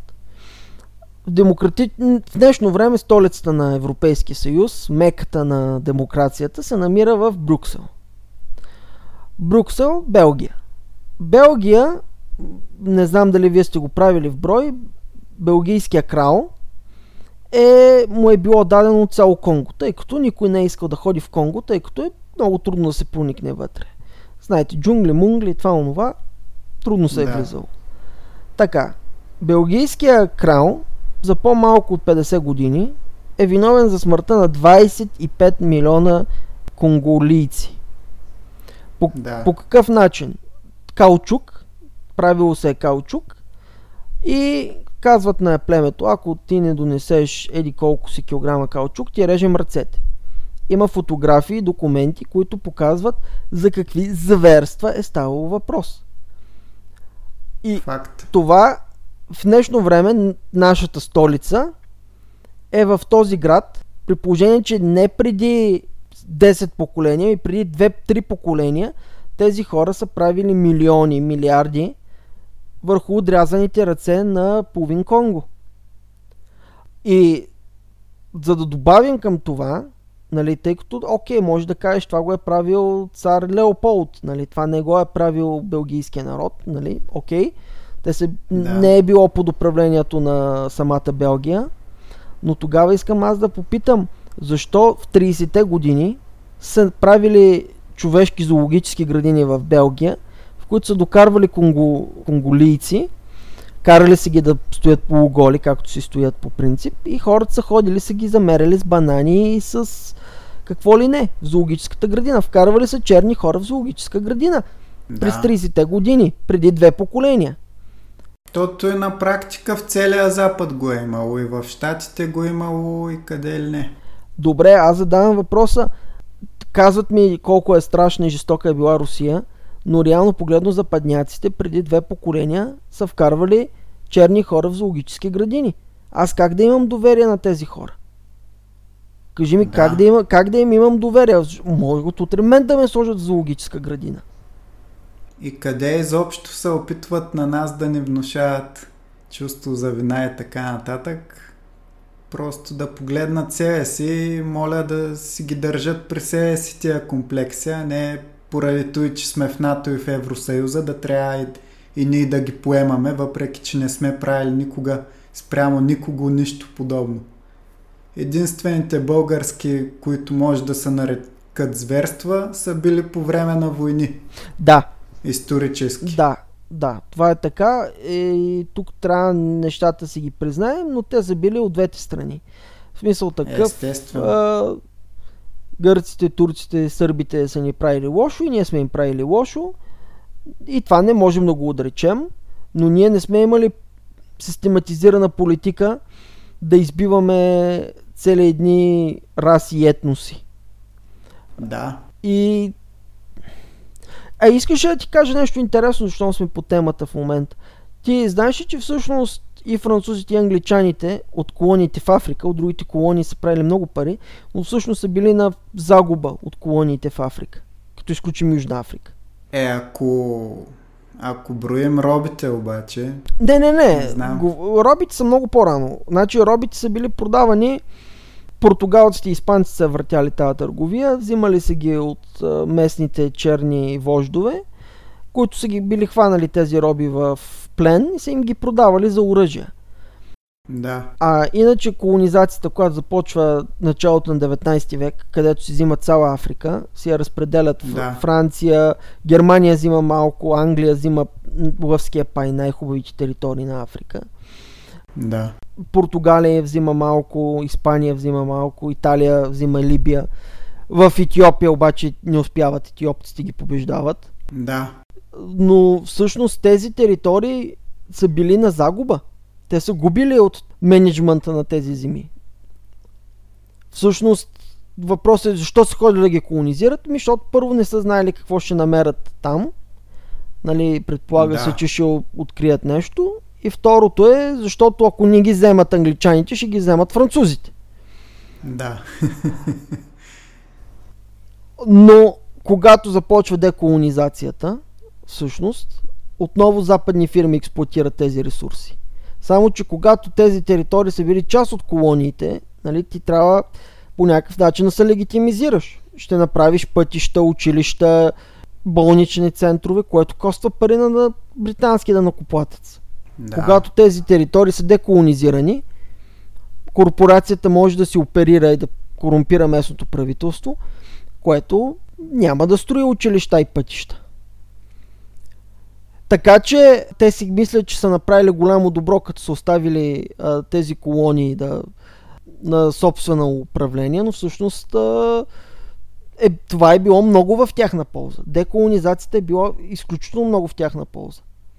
Да, ма, за мен колонизацията е най-голямата грешка в световната история и за мен е на всеки народ, какъвто и да е, колкото и да ги смятаме за назаднали и така нататък, за изостанали по-точно, а, има правото да се самоуправлява и да взима решения за собственото си бъдеще. Силно се надявам в бъдеще да се минава към такава система на взаимно разбирателство между народите и да се уважава правото на самоуправление на всеки един от тях, да няма намеси във вътрешните работи, но очевидно към ден днешен сме все още доста далече от подобна система Владо, в света. Владо, това е това, което каза е национализъм.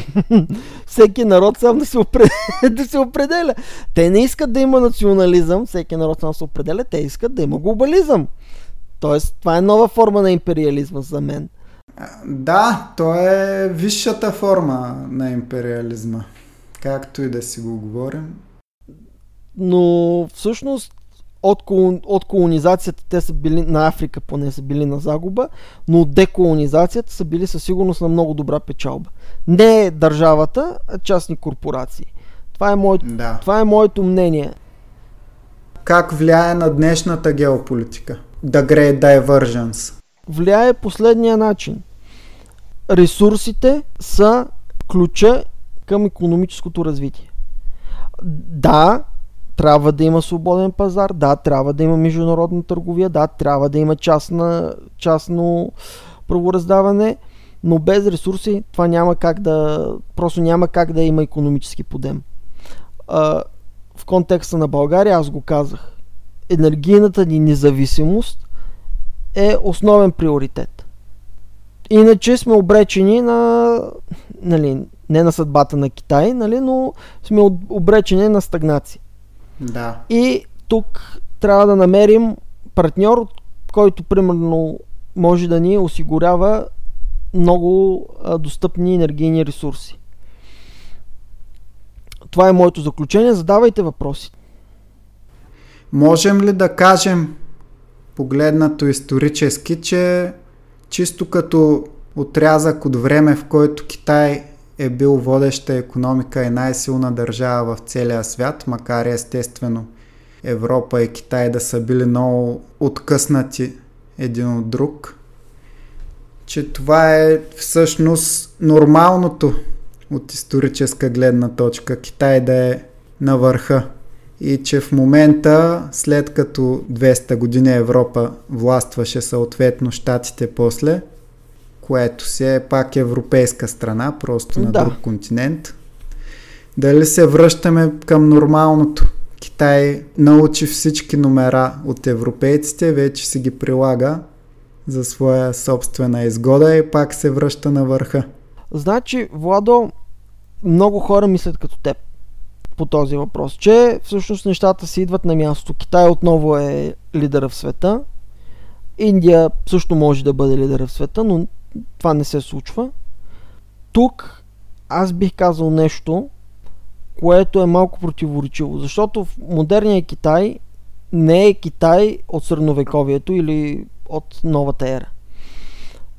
Модерния... Защо? Защото модерният Китай е въз...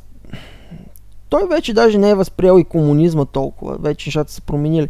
Комунизма е западна идеология. Да. Тя, тя възниква тя не възниква в Русия, както хората си мислят, тя възниква в Британия и Германия, като идеология да. комунизма. Тоест Китай е взел една западна идеология, която в днешно време се доста се променя. Те си върнаха конфуцианството, което, нали, знаете, по време на големия скок напред са горяли, са гонили, нали, гонили са да. и даоистите, и конфуцианците. Върнаха се към корените реално вече. Върнаха се към корените, но въпреки това като структура, това не е нали, директният наследник на исторически Китай. Да, говорят китайски, да, имат китайски майндсет, т.е. китайски начин на мислене, но не е бил онзи Китай. И въпреки това, и въпреки това съм склонен да смятам, че те наистина могат да заменят щатите като световен лидер. От економическа гледна точка. Това, което те не могат да направят обаче е така наречената мека сила, soft power. За... Да. Всички сме заливани от американски филми, китайски филми, освен от по-старите, които има няколко качествени, китайски филми никой не гледа. А, да. Китайска музика никой не слуша. Слушаме корейска, кей-поп, слушаме американска, слушаме дори балканска, ние тук на Балканите. Е, естествено. Естествено. Но а, Индия прави страхотни филми, да речем. Да. Индия има изключителен силен софт пауър. Китай може да бъде економически лидер, може тук не съм военен анализатор да кажа дали може да бъде военен лидер, но не може да замени изцяло щатите в културен аспект и, об... и в, в аспект на меката сила. Основня, основната причина за това според мен е твърде тривиална. Китайския език е изключително сложен. Това е едното. Другото е, че има голяма цензура в Китай. И тази цензура не позволява на артистите да се развиват. И mm-hmm. В допълнение на това, самата цензура води до това, че примерно хора с връзки успяват да публикуват филми. И да, да не да публикуват, да направят филми, които не, не е нужно да бъдат качествени. В също се случва и в Штатите. Всички гледаме помията с филми от, за супергерои, за да. Да, и всякакви такива нови трилогии. Изключително банални. Да, на Star Wars, а, които са толкова толкова зле направени, че не е истина просто, но въпреки това Китай трябва да, трябва да догони Запада в този културен аспект. Той, го е, да. той е на път вече да го подмине економически, може би и военно. Пак казвам, не разбирам толкова от военни неща, за да бъда сигурен. Но тази културна, тази идея, която Америка е продаваше години наред на целия свят, е трудно да бъде заменена. Тази идея за свободата, за каубоите, за американската мечта, нали... Ма, тя вече е част от миналото обаче. Те в момента карат по инерция. Вече да. в Штатите няма нищо, нищо от този свободен дух, който едно време гледахме по филмите. За жалост си прав. Обаче тук дали Китай може да го замени? Дали Китай може да го направи това нещо? Не знам. Индия, примерно, прави, аз лично гледам много индийско кино. Иран прави изключително голямо кино, въпреки че в Иран също има цензура. И има диктатура. И въпреки, да. това, и въпреки това Иран прави изключително кино. И все пак от към масовост, дори Индия въобще не може да се мери с Холивуд. Не може да се мери, защото няма пазарното проникване, което Холивуд да, е направил. Да. Просто инерцията. В момента обаче инерцията ще има десетилетия още. Ще има. Ще има. Така, значи моят въпрос е от гледна точка на връзката между от едно време Китай, Европа и Америка и революцията, която е индустриалната, която е в Европа. Може ли да се каже, че без барута на Китай, без него, Европа далеч по-трудно би била завладява Америка, макар и да е по-близо. Тоест, без Китай пак да не се случи това нещо. Или много по-трудно завладяването на Разбрахте, разбрахте. Значи, самия барут първо не е играл роля в индустриалната революция, като изключим, че се е използвал да взривява скали. Тоест, като изключим това, че се използва като експлозив а, в миналото дело, то не има ефект върху економиката. Относно завладяването на Америка, да, Барута е играл много голяма роля, но не единствената.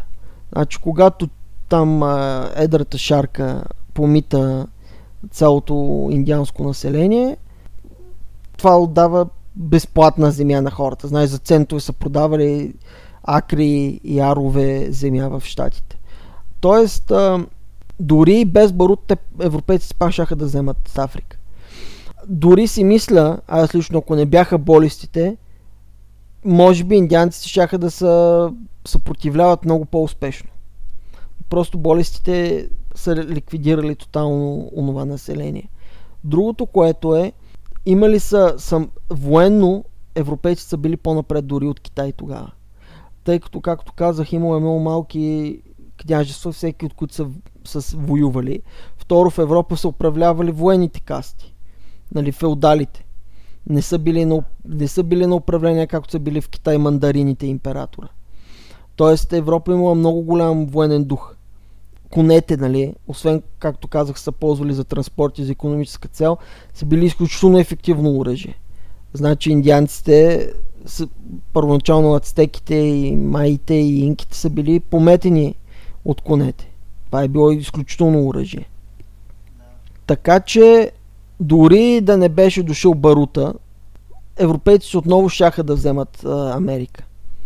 Просто е било неизбежно. По-скоро, бих казал аз, европейците нямаше да открият Америка, ако османците не им бяха забранили да търгуват през Османската империя. Тогава Христофор Кумп нямаше да има стимула да се опита да заобиколи, да, да мини директно към Азия през Атлантическия океан, както те са си мислили. А, така че дори, дори без Китай нещата ще да са много в полза на европейците. Колкото и да не ми харесва да го кажа. И друг въпрос, от гледна точка на завоевателен дух, който спомена. Поне според мен в мое впечатление, Китай не са завоеватели по периода. Ние сме завоеватели европейците. И те дори да имат мощта да го направят, не знам, според мен поне китайците нямат прав това, този начин на мислене, да завладяват света. Прав си, прав си. Значи, както казах преди малко, те не са били военно общество Китай никога. Имали са армии, водили са войни, но не са имали политиката да завладяват по същия начин, когато са имали европейците.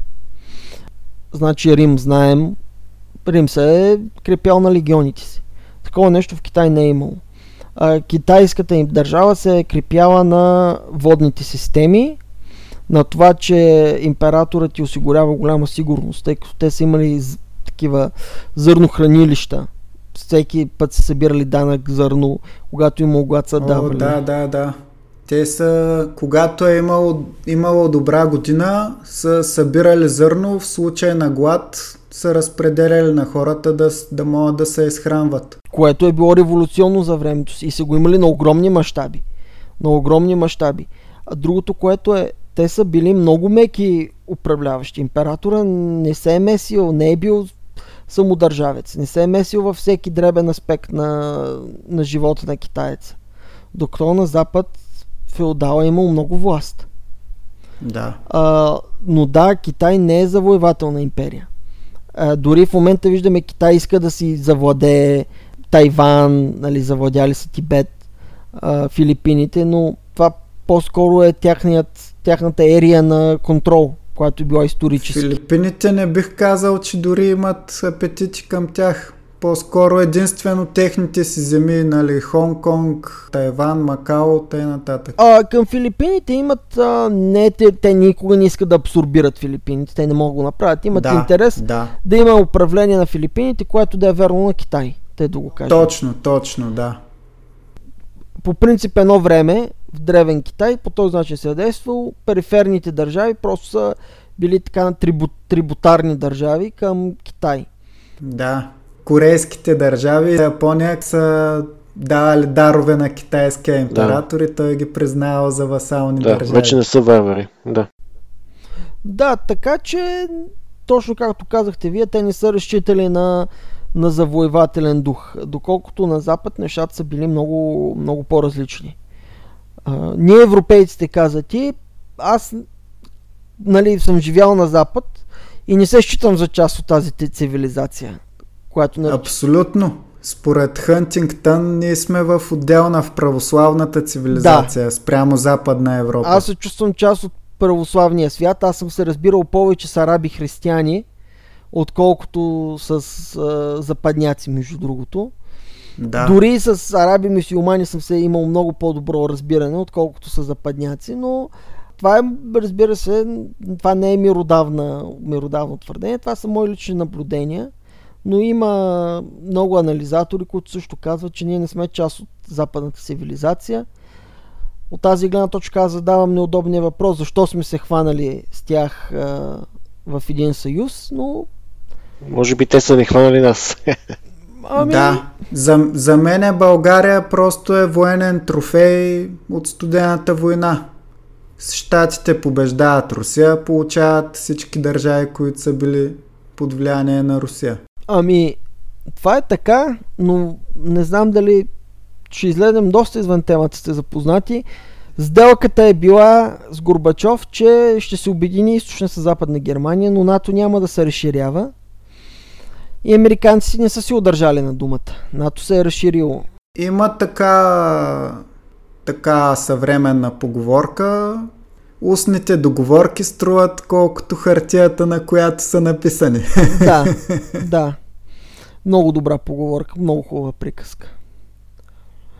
Ако има още въпроси, давайте, няма проблеми.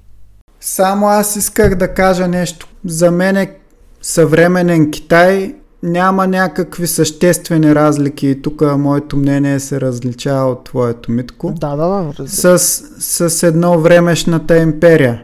Просто в момента са хванали удобната опаковка комунизма, но Си Цзинпин си е реално съвременния китайски император, особено след последните промени, където може пожизнено да управлява.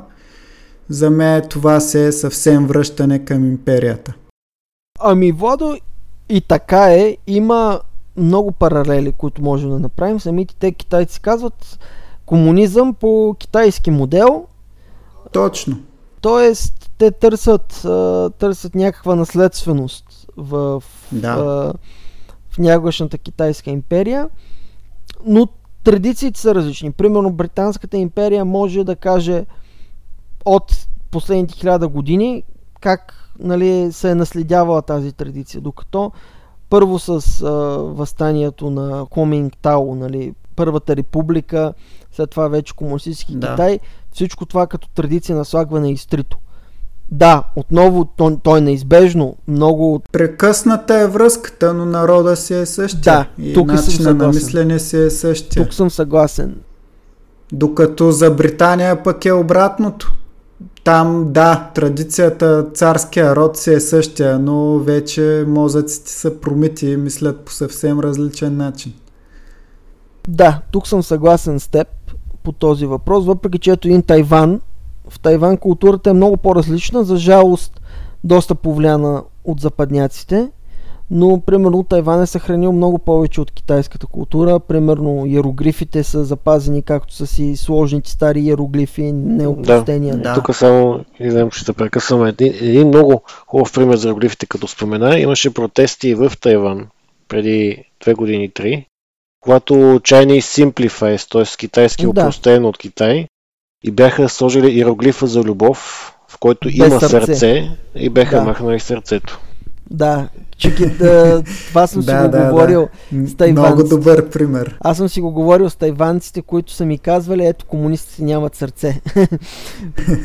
е, комунистите нямат сърце, казваха те. Но естествено иероглифа за сърце има значение и на съзнание също. Да.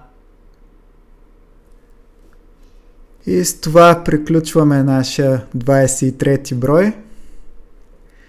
Отново благодарим на Митко за изключително интересните наблюдения и знания, които сподели с нас. И както обикновенно, припомням ви, можете да следите нашия сайт буревестник-bg.com От време на време пускаме кратки разбори и преводи на чуждестранни статии. Можете да ни следите във Facebook, на страницата Боревестник, български подкаст за геополитика. Можете да пишете в нашата група Боревестник клуб за геополитика пак във Facebook. Абонирайте се в YouTube за нашия канал, ако не сте все още. И ако имате въпроси, можете да ги задавате във всеки от тези изброени до сега канали, както и на електронна поща borevestnik.podcast.abv.bg и в бъдещ брой ще отговорим на тях. Митко, Дани, благодаря ви много за вашето участие. И аз ви благодаря. Благодаря аз.